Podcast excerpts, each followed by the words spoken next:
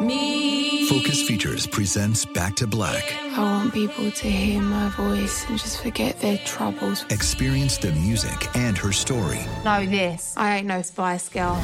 like never before That's my daughter. That's my Amy. on the big screen. I want to be remembered for just being me. Amy Winehouse, Back to Black, directed by Sam Taylor Johnson. Rated R, under 17, not a minute without parent. Only in theaters May 17th. Right here, right now. Find your beautiful new floor at Rite Rug Flooring. Choose from thousands of in stock styles, ready for next day installation, and all backed by the right price guarantee. Visit riterug.com. That's R I T E R U G.com today to schedule a free in home estimate or to find a location near you. 24 month financing is available with approved credit. For 90 years, we've been right here, right now. Rite Rug Flooring. This is your moment, your time to shine, your comeback. You're ready for the next step in your career and you want an education employers respect. So you're not just going back to school, you're coming back with Purdue Global. Backed by Purdue University, one of the nation's most respected public universities, Purdue Global is built for people who bring their life experience into the online classroom. Purdue Global, Purdue's online university for working adults. Start your comeback today at purdueglobal.edu. Hello, and welcome to Cool People Who Did Cool Stuff, your podcast about the stuff that I already said, and I love making that joke every week, but it is what it is. I'm your host, Margaret Killjoy, and every week I bring to you a story about rebels and radicals and pirates and things like that. Uh, this week, I am excited about a returning guest, Miriam Rochak. Miriam, Miriam, how are you doing today? I'm doing okay. Happy to be back. Miriam, is it fun that every time I introduce you on this podcast, I claim that the only thing that you've done of note is that you used to be a tall ship sailor, and at one point you all hijacked your own boat because you weren't getting paid, and then started running the tours yourself? Um, you know, I think it's it's good to lead with my strengths. And my history of piracy is definitely that. Yeah, not the fact that you save people for a living, any of that stuff. And also with us is the voice of Sophie. Hello.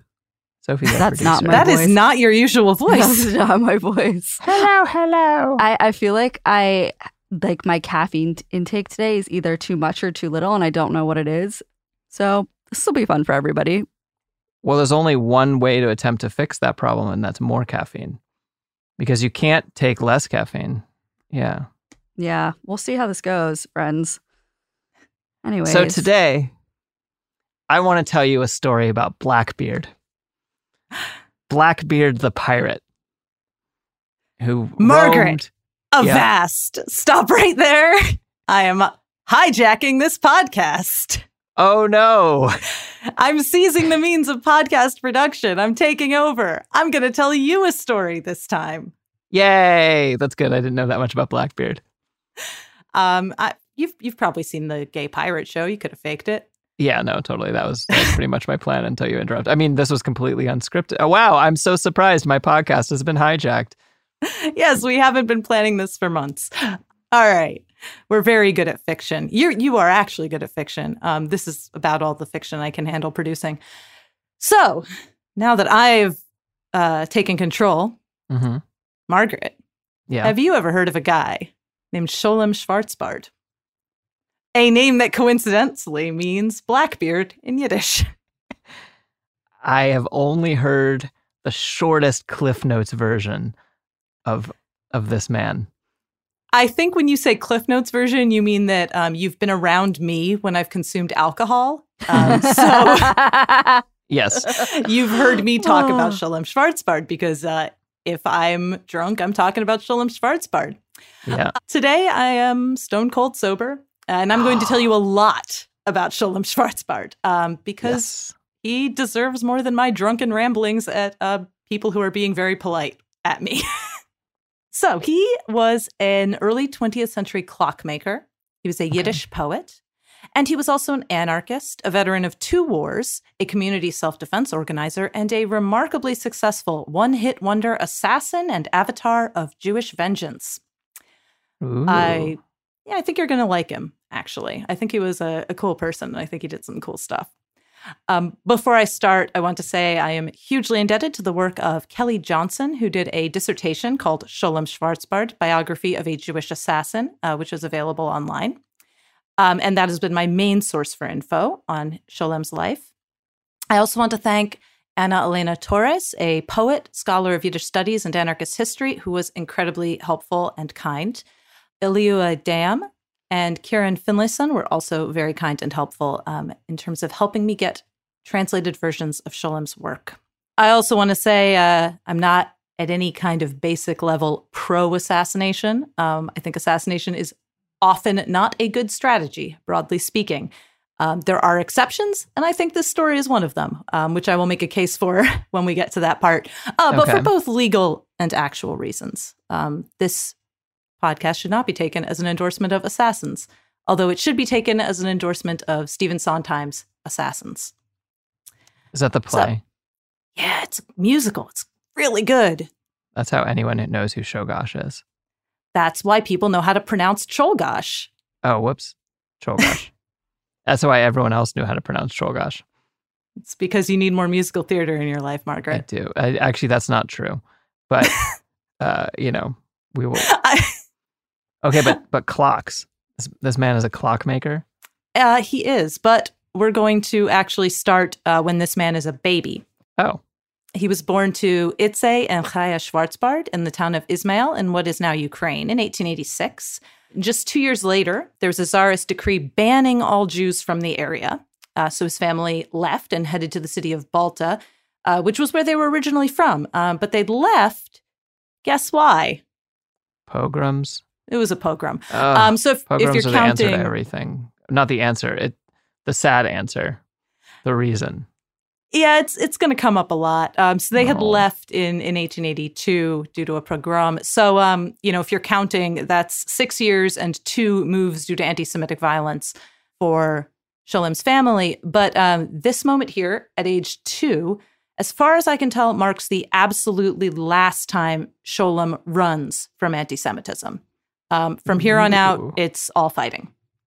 Yes. He did not have fond memories of growing up in Balta. He was actually very frustrated by the local Jewish community.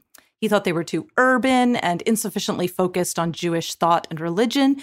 Um, he was like, and I'm paraphrasing from his own writing here this place sucks. We don't even have any notable rabbinical scholars here. Ugh. Um, which is how I felt about mine. I, I enjoyed that voiceover. Thank you, Mary. That's my that's my surly teen voice. hmm Okay. love it. Um, and I could relate because that's uh, how I felt about as my hometown as about my hometown as a kid. Except instead of notable rabbinical scholars, it was all ages punk shows, but like you know, potato potato. yeah, exactly. The the big advantage of being back in Balta was that that was where Itze and Chaya's extended families were, so there was a, a big community for them there. Uh, the family dynamics were actually very messy, um, irrelevant. I'm not going to get into it. There's like 18 people named Shmuel, and um, I'm just not. It, we're not going to get into it. Sholem's mother, Chaya, uh, supported her family with a seltzer business, which, apart from a story that gets confusing because of how many people named Shmuel are in it, is the most Jewish fucking thing I've ever heard. Yep. Chaya actually died when Sholem was still young, um, and his father remarried. And at 10 years old, he got pulled out of religious school, uh, which he had loved. And Sholem's relationship with Judaism and Jewishness are pretty unique uh, for his time and place. And that kind of starts here because Jewish texts were hugely important to him, but they were also something that he had been deprived of. Um, so his rebellion later in life managed to be against tradition, but not against religion. Huh. Okay. Yeah. Yeah, it's kind of fascinating to me. We can talk about it more later uh, when we get to like what his beliefs ended up being. Uh, but he never got the full religious experience, so it wasn't something he felt the need to rebel against. And it's it's actually something I think a lot of radical Jews today might find resonant. But uh, Yeah. like I said, we can get into that later. So once he's pulled out of school, he gets apprenticed to a clockmaker.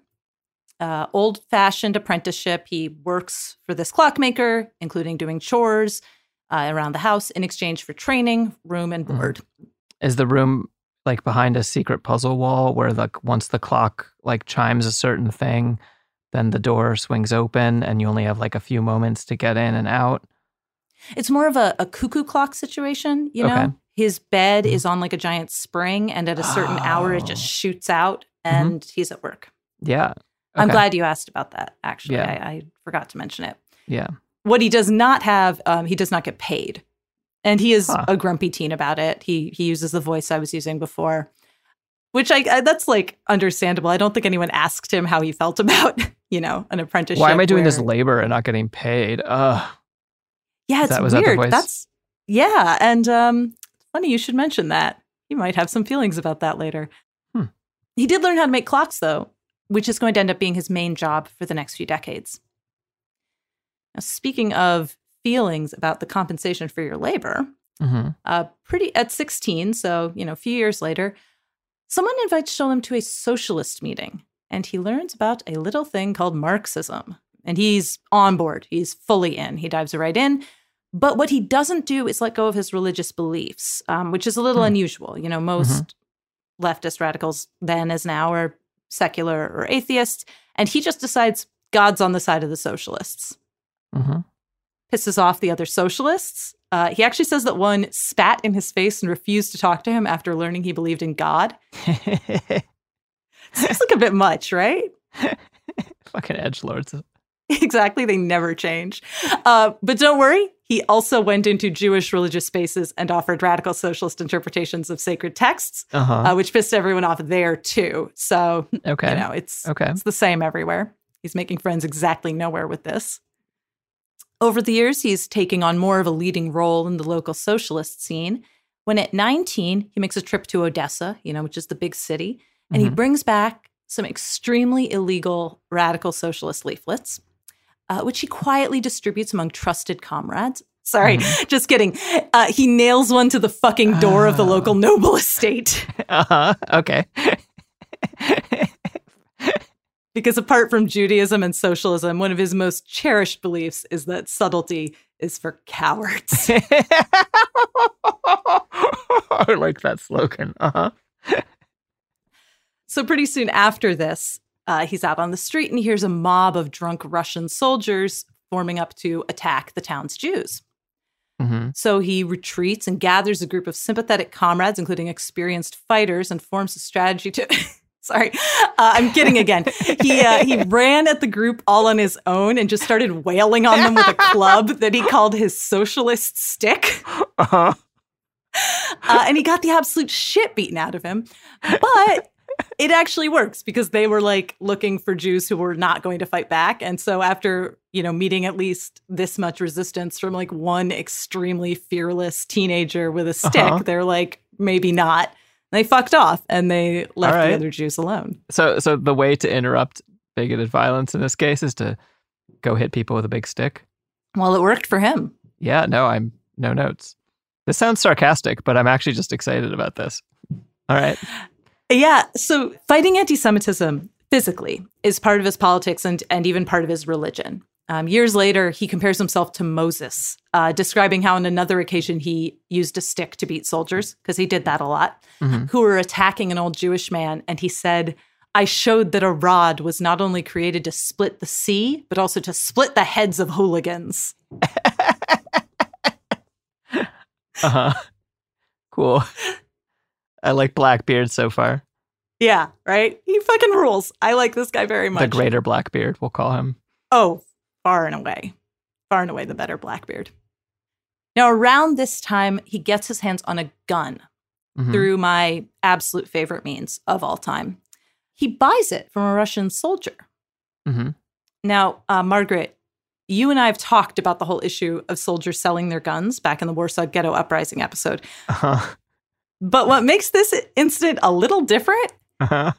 Is he buys it from one of the soldiers who had been sent to arrest specifically him and his comrades.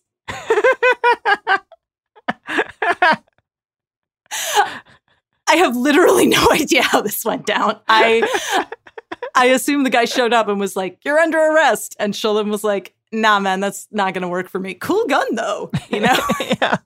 and the guy's just like, "Oh, this old thing for you, twenty kopecks, I- rubles, at whatever they had." uh-huh. Um, so he's got a gun now, and Uh-huh. the Russian soldier who was there to arrest him doesn't arrest. I don't. I do not know how this happened, but has yeah, I mean, you're not going to successfully arrest the guy after you sell him your gun. right. The balance of the power is main- shifted in a fundamental way. Absolutely. Yeah. And now you have drinking money. So what are you doing arresting this guy anyway? You're going to go That's a good point. have some fun. yeah. Okay. Works for everybody, right? Okay. And I, I have to say, you know, as with a lot of stuff Sholem does in this story, I don't necessarily recommend this approach. Um, Right. Like it worked for him.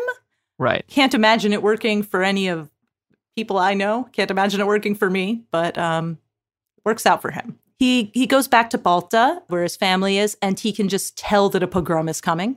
hmm You know, because like Jews in early 20th century Russia, Russian occupied land, like had a pretty specific spidey sense about that. I think. I mean, it might have just been always on. I was gonna say you're, what you're describing sounds like a supernatural Spidey set situation.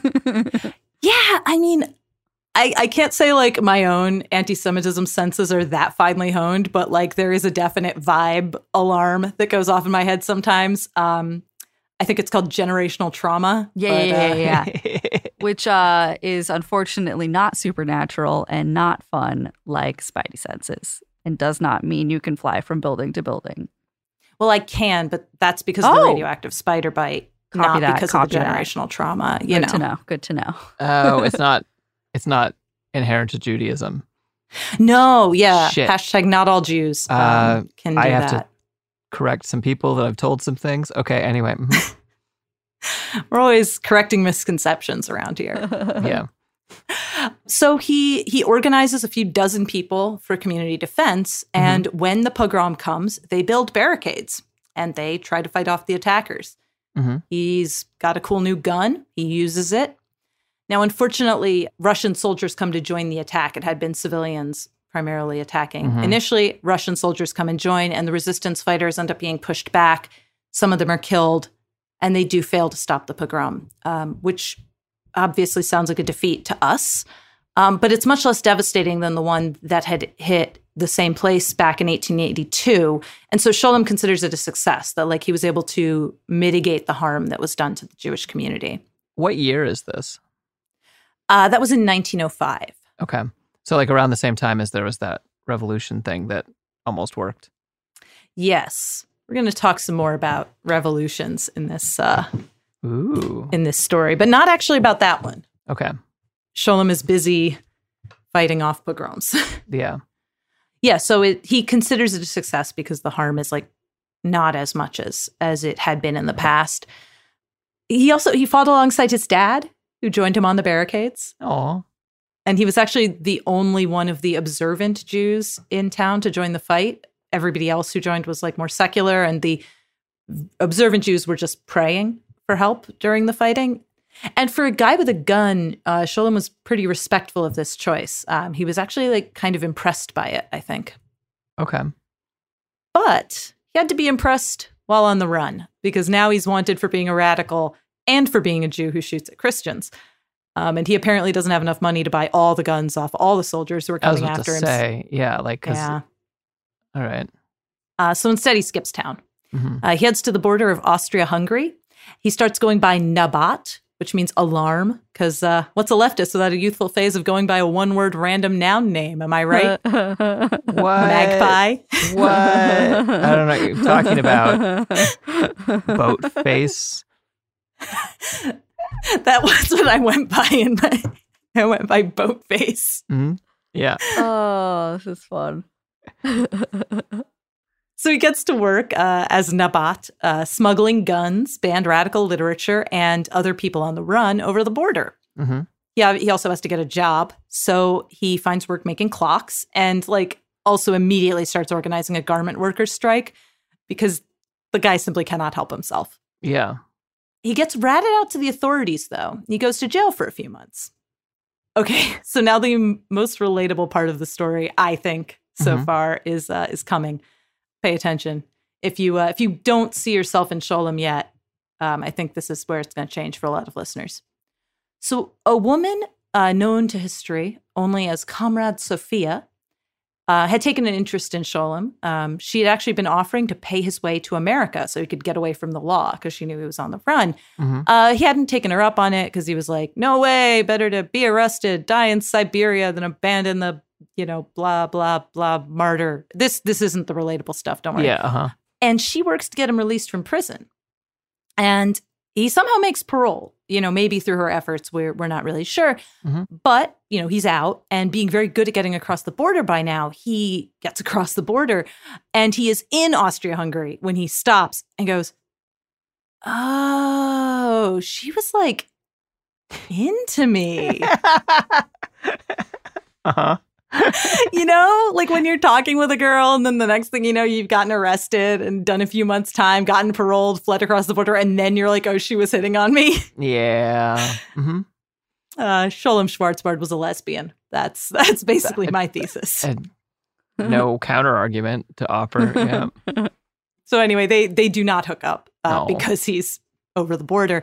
Um, Wait, but he does. comrade Sophia. Comrade Sophia. Is there like any like is this like person like weave their way through other stuff? Is this like a rich anarchist heiress? Like like who's who's comrade Sophia?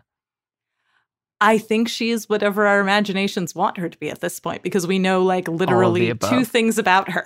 One she is she was in this time and place, and two, she dug Sholem. All right. All right. Rich anarchist heiress.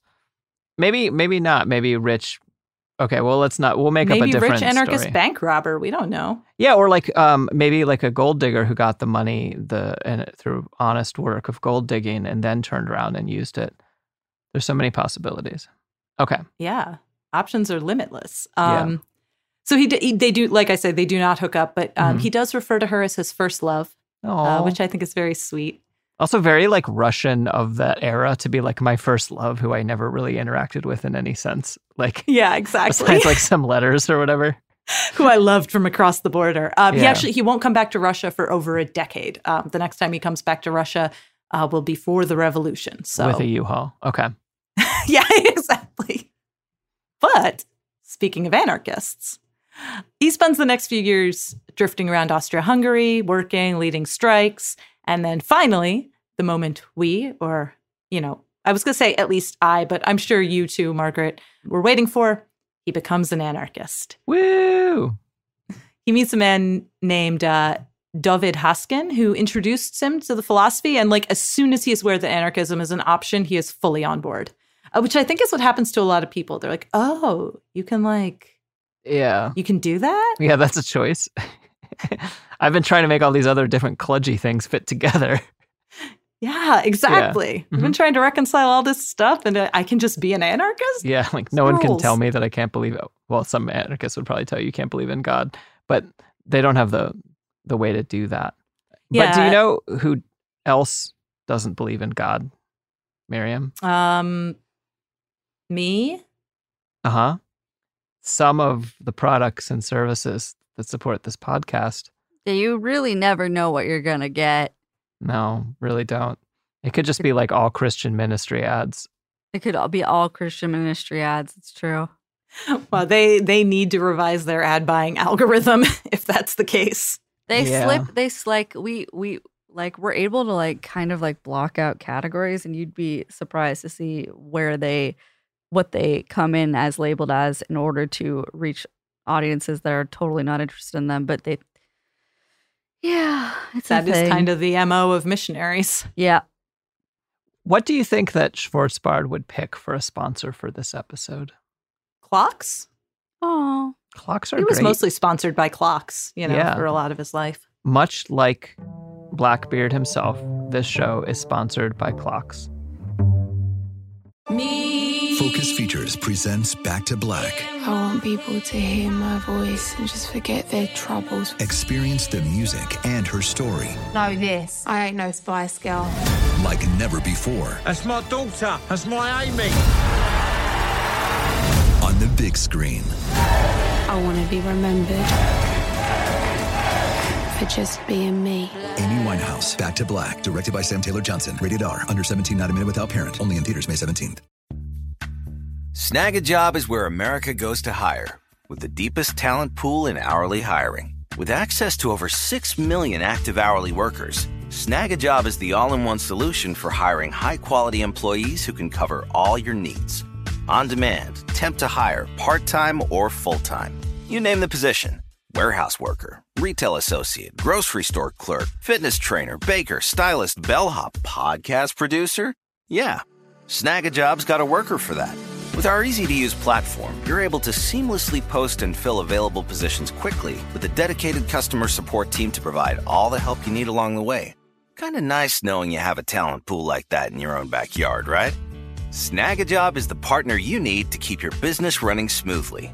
So visit snagajob.com or text snag to 242424 to talk to an expert. Snagajob.com, where America goes to hire. Right here, right now. Find your beautiful new floor at Rite Rug Flooring. Choose from thousands of in stock styles, ready for next day installation, and all backed by the right price guarantee. Visit riterug.com. That's R I T E R U G.com today to schedule a free in home estimate or to find a location near you. 24 month financing is available with approved credit. For 90 years, we've been right here, right now. Rite Rug Flooring. And we are back. And no one has thought to themselves, I wonder what else clocks could be used for in a direct action sense, like timing devices. Onward. All right. So when when last we left, Sholem had just become an anarchist. hmm Um, so he gets involved with a group that is printing and distributing anarchist literature. Mhm. Um, and they actually pay people for their labor, which is cool. Sick. Yeah. There but uh Sholem actually turns the money down. And Okay. he helps them with the money making operation that was supporting this, you know, zine manufacturing, which is smuggling saccharin, like the chemical sugar substitute. Whoa. That shit's Yeah, that I- old? It is, and like it's that um I guess it was that restricted in um oh. The I- I don't know. saccharin I- smuggling ring.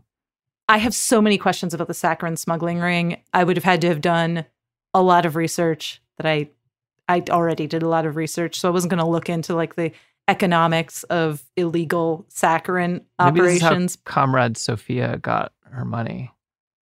She does sound pretty sweet.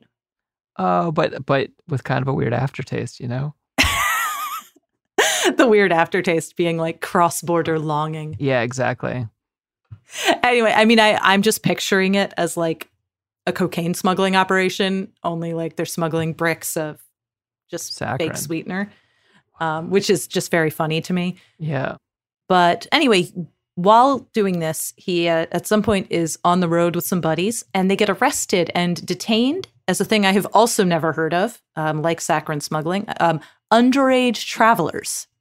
Someone with more knowledge of Austro Hungarian imperial law can maybe explain this to me, but he's like 22 at the time. So apparently it is illegal to be a 20 something wandering the roads of Austria Hungary in 1908. I know that a lot of different places in time there have been, I mean, if frankly, like like internal passport type things where you're not allowed to go from place to place without certain permissions. I, I don't know this about Austria Hungary in 1908, but Okay. So there was just like rules about who could be on the road. maybe. I don't know. Well, either way, he is not allowed to be on the road. Um, so he and his friends spent six weeks in uh, something called an unofficial jail. uh Uh-huh. in the source I looked at. Does this just mean they just didn't have bribe money on them? Well, that that'll come back. Um, okay, okay. So they're they're stuck there for six weeks. They're all they've all got lice. They're getting sick, and by this point, they're like in serious danger of somebody dying of their illness. Before some older prisoner is like, "Oh, you actually have to pay for your own release." Nobody told them that. They just kind of threw them in a cage and were like, "Eh, figure it out." Unofficial jail is such a clear example of what actual jail is, just a little right? bit like distilled to the raw bits.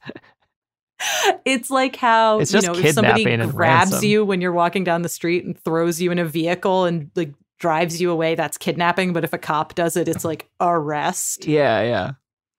Um, yeah. So it's a it's a more obvious right. um, example of this Unofficial practice jail. locking people up in a cage. But so they find out they need to pay uh, a bribe or a Mhm. fine because a fine is just an official bribe. Yep. for their release, but obviously they don't have money. So they write to their, you know, zine making, smuggling saccharin smuggling anarchist friends, and they get the money to be let go. hmm Now, Sholem, This is actually where Cool Zone. Media got its start. Oh, nice. Yeah, it was a it was actually this specific publishing ring in 1908.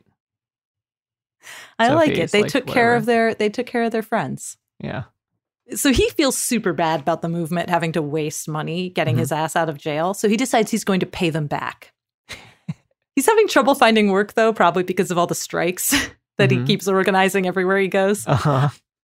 So he decides he's going to do an expropriation.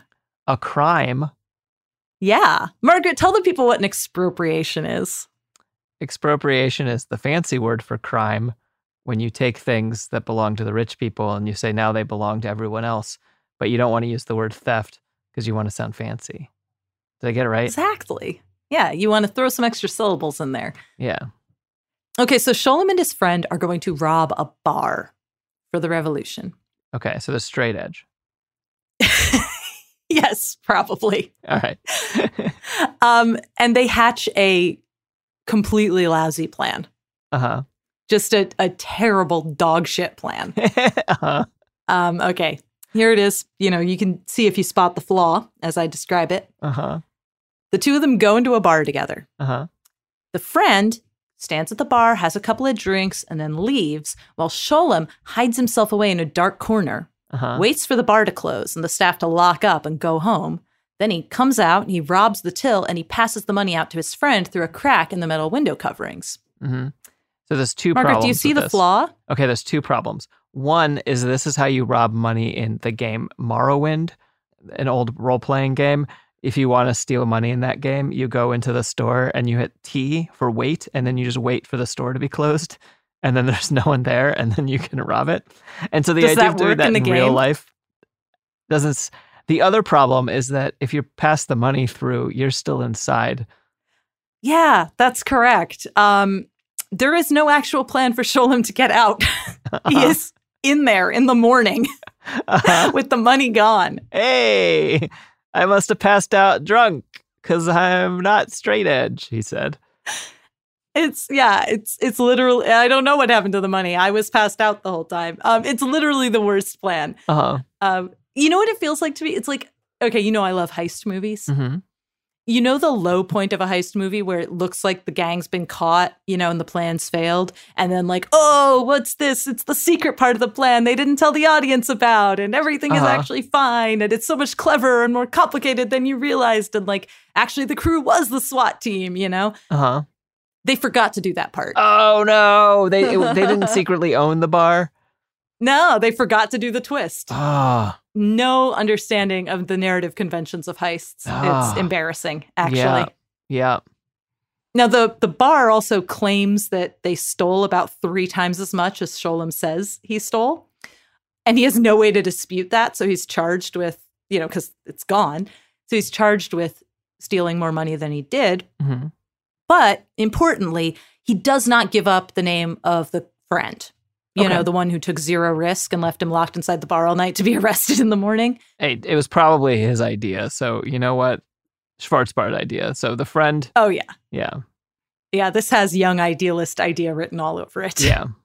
But this is actually pretty huge because there's very good reason to think that the friend is a guy known to history as Peter the Painter. Now, Margaret, have you heard of Peter the Painter? I've heard the name, but I, I, I don't know. Tell tell me who Peter the Painter is. He's hanging out with Comrade Sophia. Okay, so this is this is going to be kind of a lengthy sidebar because this story really has nothing to do with the rest of the story, but I think it's very cool, so I'd like to real quick talk about it. Okay. Peter the Painter's real name is maybe uh, Janusz Jaklish, uh, maybe not. Uh, we don't actually know who he was or where exactly he came from. Uh, we know he was a Latvian anarchist who moved to London sometime after this whole bar heist thing, hmm um, which is where history really catches his scent. Is he a painter? See, I didn't do a deep dive on him because, you know, this is Mhm. Sholem's story, not Peter's, but uh, I could not figure out why he was called Peter the Painter. Somebody with like more time on their hands than me That can figure out why he was called Peter the Painter. What a punk name! right? Like you're, oh, I'm Peter the Painter, but your name's not Peter. Yeah, I'm not a painter either. And then like that's like funny the first time you have to say it, but then you have to say it six times a night for the rest of your life, but you keep up the bit. Okay. Yeah. So he joins a London based Latvian anarchist group that pulled off expropriations. hmm And when they were caught busting into a jeweler's in 1911, they killed not one, not two, but three cops. Wow. Um, a lot of people think Peter specifically is the one who killed them. I have no idea. Neither does anyone else. He was definitely there at the time. Now, as you can imagine, this started a major manhunt, which was a problem for the London police uh, because they were looking for a Latvian gang based in a Russian Jewish neighborhood, and they did not have anyone on the force who spoke Latvian, Yiddish, or Russian. Cops are dumb. It's very funny to me. So, two members of the gang ended up holed up in a house, and 750 cops, uh, as well as the then Interior Minister, Winston fucking Churchill, showed Holy up to lay siege to the place. Uh-huh. And they exchanged some gunshots, and after about seven hours, the house burned down under uh, unclear circumstances hmm and both anarchists inside were killed. Um, Winston Churchill personally gave the order to the fire department to let the building burn down, just in case you needed another reason to hate that fucking guy. Damn. Peter the Painter. Well, Peter the Painter was not What? one of the guys who died in the fire, What? Okay. and he was That's a good not twist. arrested after this. He just vanished. Yeah. And no one knows what happened to him after that. Yeah. Peter the Painter is still with us. He could be here right now. It could be me. Who knows? I mean, Comrade Sophia is clearly Sophie. I wasn't going to say it, but Oh, I'm sorry. Security culture. Okay. Mm, None of you heard that. doxing me. That's cool. Mm. um hmm, Hmm. hmm. Also, no. Uh-huh. Okay. Sophie's Sophie's never claimed to be Sophia's. Oh, oh, okay. Is there a rivalry there? Uh, uh, I guess so. Wait. Does that mean you're Peter the Painter? Oh shit! You figured it out. Well, this is awkward. This is we can edit this out. Yeah, maybe. The London police are definitely still looking for you. Yeah. Yeah. So anyway, Well, so actually, so he becomes a legend, right? As this like Mhm. elusive criminal slash rebel. slash um, painter. there's a yeah slash possibly a painter. Um, there's actually a, a gun that like is supposed to be the gun that the type of gun that he used becomes known as the Peter the Painter in I think the Irish. Um, you would know better than me. Uh, Irish conflict in the 1920s. the the Civil War, the the Civil Revolution, War. or the Civil War. Okay. Yes, um, but there's a gun named after him as this like Hmm. random cool guy who killed three English police officers. Painting the walls with blood. Am I right? That's um. That's how Peter the Painter uh got his name. hmm Okay. Yeah. So this was maybe the guy. Sorry. Wait, wait, wait. I'm not done Oh, with whoa. Peter the Painter's legacy. I'm sorry. All right. All right. Because in 2008, there were two tower blocks built in London and they were named Peter House and Painter House. And the London police were fucking furious Because of a hundred fucking years. I mean, fair enough. But like, because, yeah, because they were like 100 years ago, this guy killed three of us. And everyone else was like, well, we don't know for sure that he killed any cops. He's a folk hero. Leave us alone. A cab, you know? it could have been his two friends who he was in cahoots with. He died in a fire. so they don't they don't listen to the London cops and they just make Peter House and Painter House, which I think is really nice. Hell yeah. Um, so yeah, that is the guy Okay. that um, allegedly uh, Sholem did this absolutely bird-brained robbery with Yeah, yeah. 1908. I mean, Peter the Painter does not have a good success rate. Let's be real. Getting away, it is not a very good idea to do crime with Peter the Painter. No, it is a very good idea to be Peter Yes. the Painter if you are doing crime because he will get out of there. Yeah. He will be Yeah. absolutely fine. Yeah. His comrades will end up in jail or burned alive. Yeah. But, you know. Yeah. All right.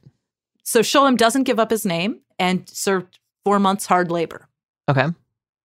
which I think he's sort of fine with because he's like, well, it's not money, and I'm trying to pay back the money Yeah. Yeah. to the to the movement. So like, it's basically free to do four months hard labor. So once he's out, uh, it's hard to find work, uh, you know, which is a familiar story for people getting out of incarceration. Yeah. So you know, he goes wandering again. He does odd jobs. Eventually, he winds up in the Carpathian Mountains, uh, where two things happen. First is he starts writing poetry, and the Mhm. second, probably not coincidentally, is he falls in love. His second love. Yeah, his second love. It also doesn't work out. Oh. um, the woman he's fallen in love with has a family that finds his level of piety inadequate. Um, you know, which I think is harsh I know. because he's very pious. Yeah. you know. He can do better. Yeah. She's missing out. Well, yeah, they don't know what they're missing in a son outlaw. yeah. So, you know, he leaves feeling all bitter and romantic, and he keeps writing poetry because feeling bitter and romantic has to be good for something. Yeah. I'm not going to share any of his poetry at this moment, but I will later. I think it's nice. What a good I think it's cliffhanger. good. Um, Okay. I Some was gonna people say, are way to- mean about his. Way to dangle that like Yeah. carrot in front of our face. Some people are mean about his poetry. I'm not going to be mean about his poetry. People are mean I'm about a lot of people. Yeah. People are really mean about Louise Michel's poetry. Ugh, absolute dicks. Yeah. Just um and actually um one of the people that I mentioned um who helped me out with the research for this, um Anna Elena Torres has a, a forthcoming book that will be linked in the show notes that will include uh translations of more of his poetry. That so if you're like, I want to hear more of that, that's how you can follow up. It's called Love Oh that. Noetry by Peter the Painter's friend. Peter the Painter's friend. Mhm. so during this round of travels, he meets for the first time Zionists. Dun dun dun. Boo. He is not a Zionist. You know, he's an anarchist. Mhm. Uh, he's very much a Jewish nationalist, Mhm. but he's against the formation of a nation state. Okay. And there's kind of this weird thing going on where Zionists like him because he's a Jewish nationalist. But when they publish his work, sometimes they just cut out anti Zionist parts of it. Oof. That would suck His- so much. Right. And his biographer, Kelly Johnson, um, describes his relationship with them as indicative of his, quote, openness to political persuasions different from his own, Okay. uh, which he super needed uh, because he occupies a political position that is at the overlapping of so many different Venn diagram circles that it's it's basically just him in Yeah. there. Um, you know, other anarchists are put off by his Jewish nationalism. Other Jewish nationalists are put off by his anarchism. Religious Jews are put off by his anarchism, and anarchists are put off by his religiousness. You know, so Yeah. it's like, and then everyone's put off by his poetry. no, I'm not. I haven't read it. um, and so basically, the only person whose beliefs Sholem will mostly identify with um, is the man who will later become his mentor, Rabbi Yaakov Zalkind. He's not actually in the story at this point in the story, but I just want to bring him up Okay. because we're talking about his beliefs. Um, everyone should read more about him. Um, again, uh, uh, Torres has a, an essay about him available online.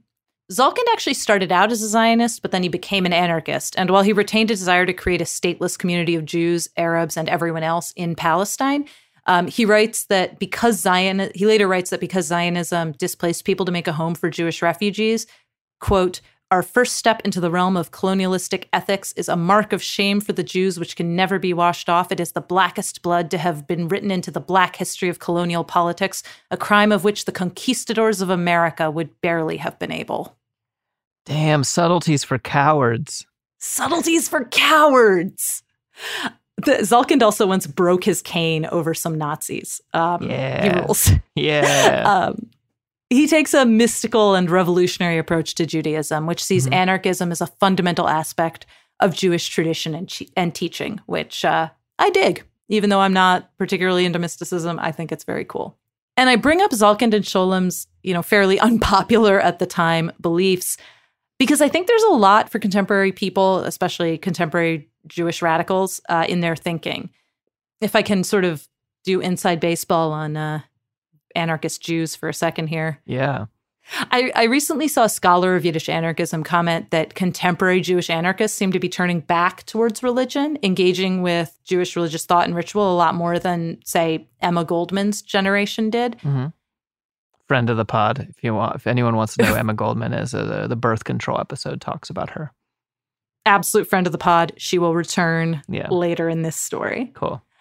you know but but that that shift was kind of framed as a betrayal like the anarchists you know who famously held balls and picnics on yom kippur would be disappointed in their philosophical descendants for re-engaging with religion and i disagree you know, firstly, I think it would be way more disappointing if we just imitated our predecessors. Like Yeah. that's just being prisoners to a different tradition. Um, I think it's our obligation to our anarchist forebears not to turn them into the authorities that they hated. And like it makes a ton of sense to me that we have a different relationship to Jewish religious practice because people like Emma Goldman Saint grew Emma up Goldman. oppressed. Damn it, Margaret. Sorry, please continue. you know, they grew up oppressed by their community's religion in a very real way. Like I Yeah. think you talked about this in the birth control episode that, you know, her father told her, you know, all a Jewish girl needs to know how to do is make gefilte fish and pop out babies, Yeah. right? And like when that's the version of a religion that you grew up with, it makes sense to rebel against it. Yeah.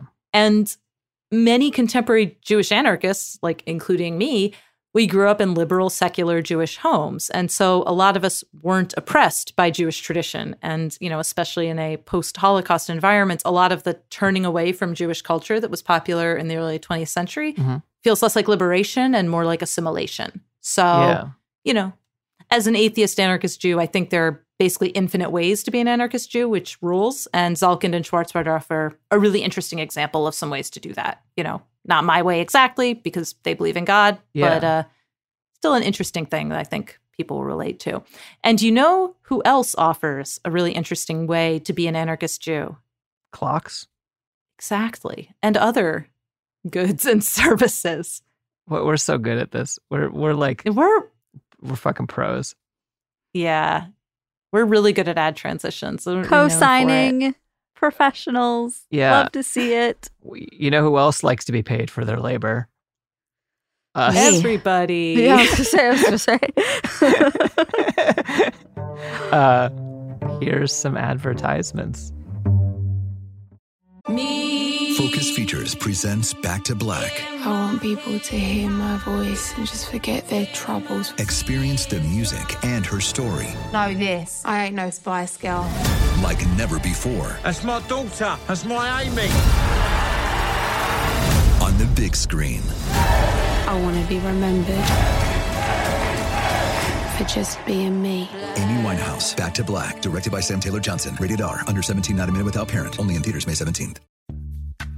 Snagajob is where America goes to hire, with the deepest talent pool in hourly hiring. With access to over 6 million active hourly workers, Snagajob is the all in one solution for hiring high quality employees who can cover all your needs. On demand, temp to hire, part time or full time. You name the position warehouse worker, retail associate, grocery store clerk, fitness trainer, baker, stylist, bellhop, podcast producer. Yeah, Snagajob's got a worker for that. With our easy to use platform, you're able to seamlessly post and fill available positions quickly with a dedicated customer support team to provide all the help you need along the way. Kinda nice knowing you have a talent pool like that in your own backyard, right? Snagajob is the partner you need to keep your business running smoothly. So visit snagajob.com or text snag to 242424 to talk to an expert. Snagajob.com, where America goes to hire. Right here, right now. Find your beautiful new floor at Rite Rug Flooring. Choose from thousands of in stock styles, ready for next day installation, and all backed by the right price guarantee. Visit riterug.com. That's R I T E R U G.com today to schedule a free in home estimate or to find a location near you. 24 month financing is available with approved credit. For 90 years, we've been right here, right now. Rite Rug Flooring. We are back and we are talking about the devices that slowly tick forward, reminding us of our doom. Clocks. You mean devices that progress ever forward, bringing about the inevitability of revolution? Marxist clocks? Yeah, I guess so. No, but what you're saying about this like ritual stuff is it actually is really interesting to me because I think that that is one of the things I've noticed that I'm, not Jewish. People probably are aware of that, but I've noticed that with a lot of the the more religious radicals, like not like radically religious, but the people who are radical who who um, are religious or care about their like um, religious cultural backgrounds and things like that. It's just really interesting to me because yeah, people are coming from just completely different contexts, and I really appreciate that people are applying their current context to a situation instead of just kind of yeah blindly saying, well, someone from the 19th century I said I have to do this, so I have to do that. I just reiterated what you said, but it sounded really clever when I said it. So. No, but I mean, I'm I'm glad that it has like some resonance for people coming from other religious tradi- you know, and cultural traditions. That's you know, I think there's a lot here for people who are coming from wherever. I think everyone should read more about these traditions. I think they're great. Yeah. Or when in doubt, just break your cane over Nazis. I mean, always. If you, if you can't figure out the rest of the shit, just fucking break your cane over Nazis. we sh- I should add, I super don't have time to get into it, um, but there is good reason to th- think that Sholem didn't spend his whole life believing in God, Mhm. based on private correspondences that I don't really have access to because the Duolingo owl has not yet gotten me to like that point of Yiddish fluency. the, the talking about uh, 1917 uh, Russian politics level. yeah, you know, okay, this is this The Menshevik relevant, versus but Bolshevik debate is not adequately covered in Duolingo. I uh my my um parts of my family speak Czech, but I didn't really Mhm. grow up speaking it. So when I got to college, I took a class and like tried to learn Czech. And I was giving a report in class in Czech on um Jan Hus, which was who was a famous Czech heretic. Mhm. And then the professor like started asking me questions and I realized I was supposed to be explaining transubstantiation in Czech when I don't even understand it in English. no one does. Uh huh. it's like I was like, so bread Equals uh, people. Cannibalism in Czech. It was very uh Yeah. very embarrassing. Yeah. Are there any other Anyway, yeah. embarrassing stories that you would like to tell right now? It's just us. That's that's all I've got. Oh, okay. Anyway, yeah, I, I'd love to do more research on like Sholem's personal beliefs, but uh I didn't. Um, so Yeah. I'm kind of going with like Mhm. publicly he he really always expressed belief in God. So Yeah. So around this time, Sholem goes to Paris. He spends four years there, and he spends the entire time outside of jail. Whoa. Yeah, Progress. pretty good run. He also meets a woman named Anna. She is a Jewish immigrant from Odessa. They hit it off, uh, fall in love. And Sholem, of course, writes home to his father to tell him about this wonderful girl that he's met. But then, like halfway through the letter, he changes the subject to how he's thinking of starting a group to take vengeance on behalf of Jews murdered in pogroms. Hmm. Uh huh. For one, uh, to quote, for one drop of innocent blood, for one violated Jewish girl, we will destroy all their cities. Our motto: tremble, for a day is coming, an ominous day of reckoning for all bloodthirsty beasts. I I hope as long as Anna is cool with this, this just rules. If Anna feels a little bit like sidelined, it's not so great. But if Anna's down, such bad news about that. no, Right. don't sideline Anna. Schwarzbard, you must be perfect in every way. This is uncomplicated cool people with Margaret and Miriam. Margaret, are you reading my script? Because like literally the next paragraph is about how he sidelines Anna. Oh, okay, fine. Uh, Tell me about how he sidelines Anna. You can't have All right, nice things it- because of patriarchy. I know it's it's the worst. So at this point, he's 28. Mhm. He's got no sense of self-preservation, Hmm. and the First World War breaks out. Does he join? Is he is he Team Kropotkin? Uh, that is all. Are you reading my script? No. Okay. So um, he marries Anna, hmm and then he immediately volunteers to fight. Yeah. Anna is not happy about this, which is going to become a pattern because he makes major decisions without consulting her and then acts fucking baffled when she responds with anything but unbridled support and hero worship. Motherfucker. All right. Uh huh. It's it's absolutely a theme of historical anarchists that while they sound Uh. like rad people, they also sound like absolutely terrible partners. Uh, I wish he were an exception. He is not. But Margaret, since you bring it up, can you tell us how anarchists felt about World War One? I only kind of get got into this because it's it's like a part of the history that like isn't really cool people did cool stuff. It's messy stuff that messy people felt messy about. But there was this whole big split where um half the people, half the anarchists were like, we need to stay the goddamn ever loving fuck out of this war. Uh, because this is a war between nation states and pass not pacifism, but anti-militarism is the only useful response. and then there was another half, most notably led by uh, Prince Peter Kropotkin, who I believe first came up in our nihilist episode. Friend of the pod. Yeah, and he's like one of the, he he did a lot of cool stuff with like evolution and and all this, but he was like, well, Germany is being bad and stopping Germany is good, and and I, I mostly know about it because people try to draw parallels to Russia invasion of Ukraine and all this stuff. I am not trying to opine about this. I have no opinion about this. I haven't looked into it enough. Um, Miriam, Margaret, you don't have a hot feel. take on World War One? I know I'm about. I could have hot takes about other stuff. Um, uh, potato is the better way to pronounce it. Controversial. Yeah, Uh. that's how you pronounce World War One. All right, Miriam. Uh, yeah, so I, I, my understanding of Kropotkin's position here is Mhm. that, in addition to like Germany as being bad, he was basically like France is right now the best bastion of liberty we have going. because they're like a republic or whatever. yeah, or whatever. Yeah, something like that. Um, so it's it's very important to prevent it from being occupied by an imperial power. hmm And that's basically the page that Sholem is on. Okay. Um, and but it was more, like a little more complicated. He also wanted to join because he wanted to prove that Jews were willing to fight, which you know we've we've seen has been important to him. Uh, Sure. I mean, fight what is Just fight anything, I guess. all right. That guy. fuck that guy. Yeah, fuck that guy. I mean, I Um, guess Germany was invading a country anyway.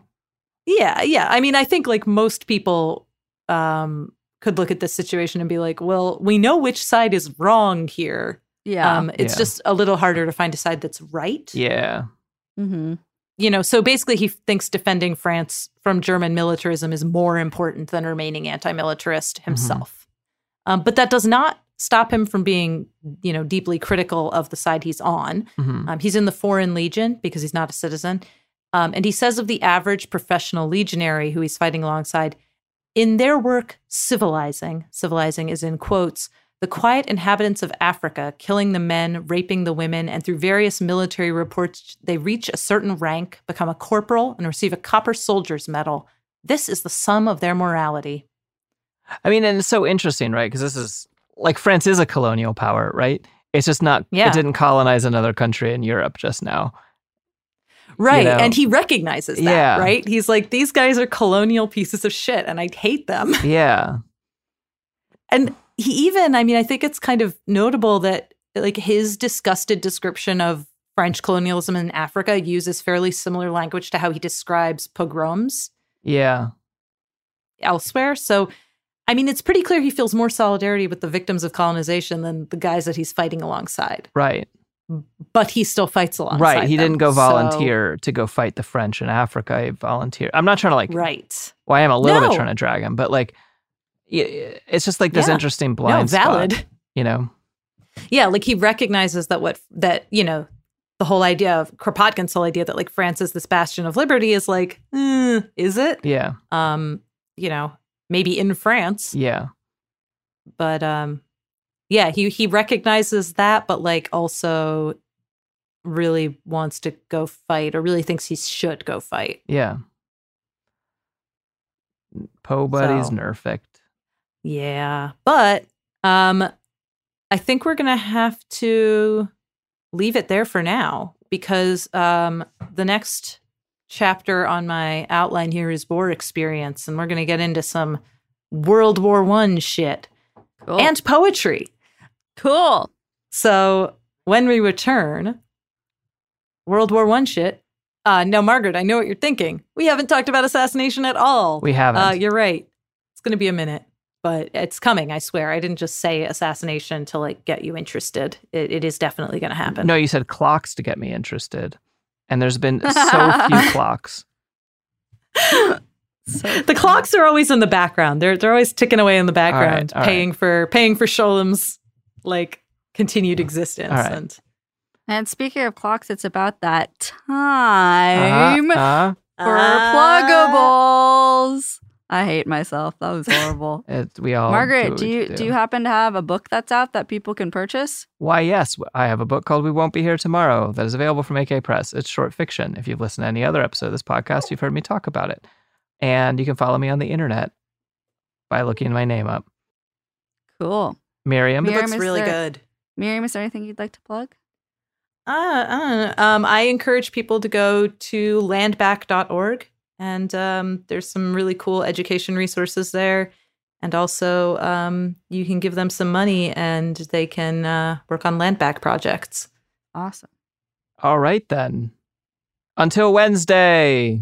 Dun, dun, Until Wednesday. I'm going to go away for several days and then talk to you more. That's right. We aren't just going to record the second half after a five minute break.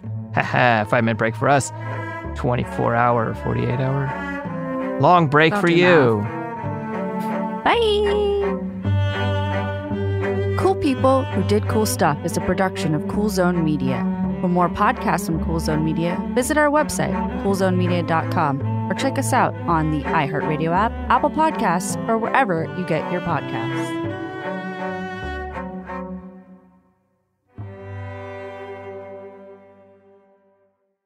Right here, right now. Find your beautiful new floor at Rite Rug Flooring.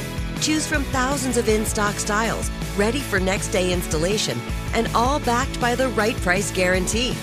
Visit riterug.com. That's R I T E R U G.com today to schedule a free in home estimate or to find a location near you.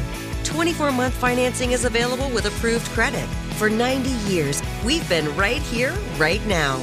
Rite Rug Flooring. Open a limited time 11 month certificate at Kemba Financial Credit Union. At 5.25% APY, it's more than triple the national average, plus, it's a safe and secure way to grow your money. Visit your local branch or kemba.org slash CD for details. Offer expires May 31st, 2024. APY equals annual percentage yield. Restrictions apply. $500 minimum and $250,000 maximum deposit. Advantage status required. Comparison based on bank rate average. Federally insured by NCUA.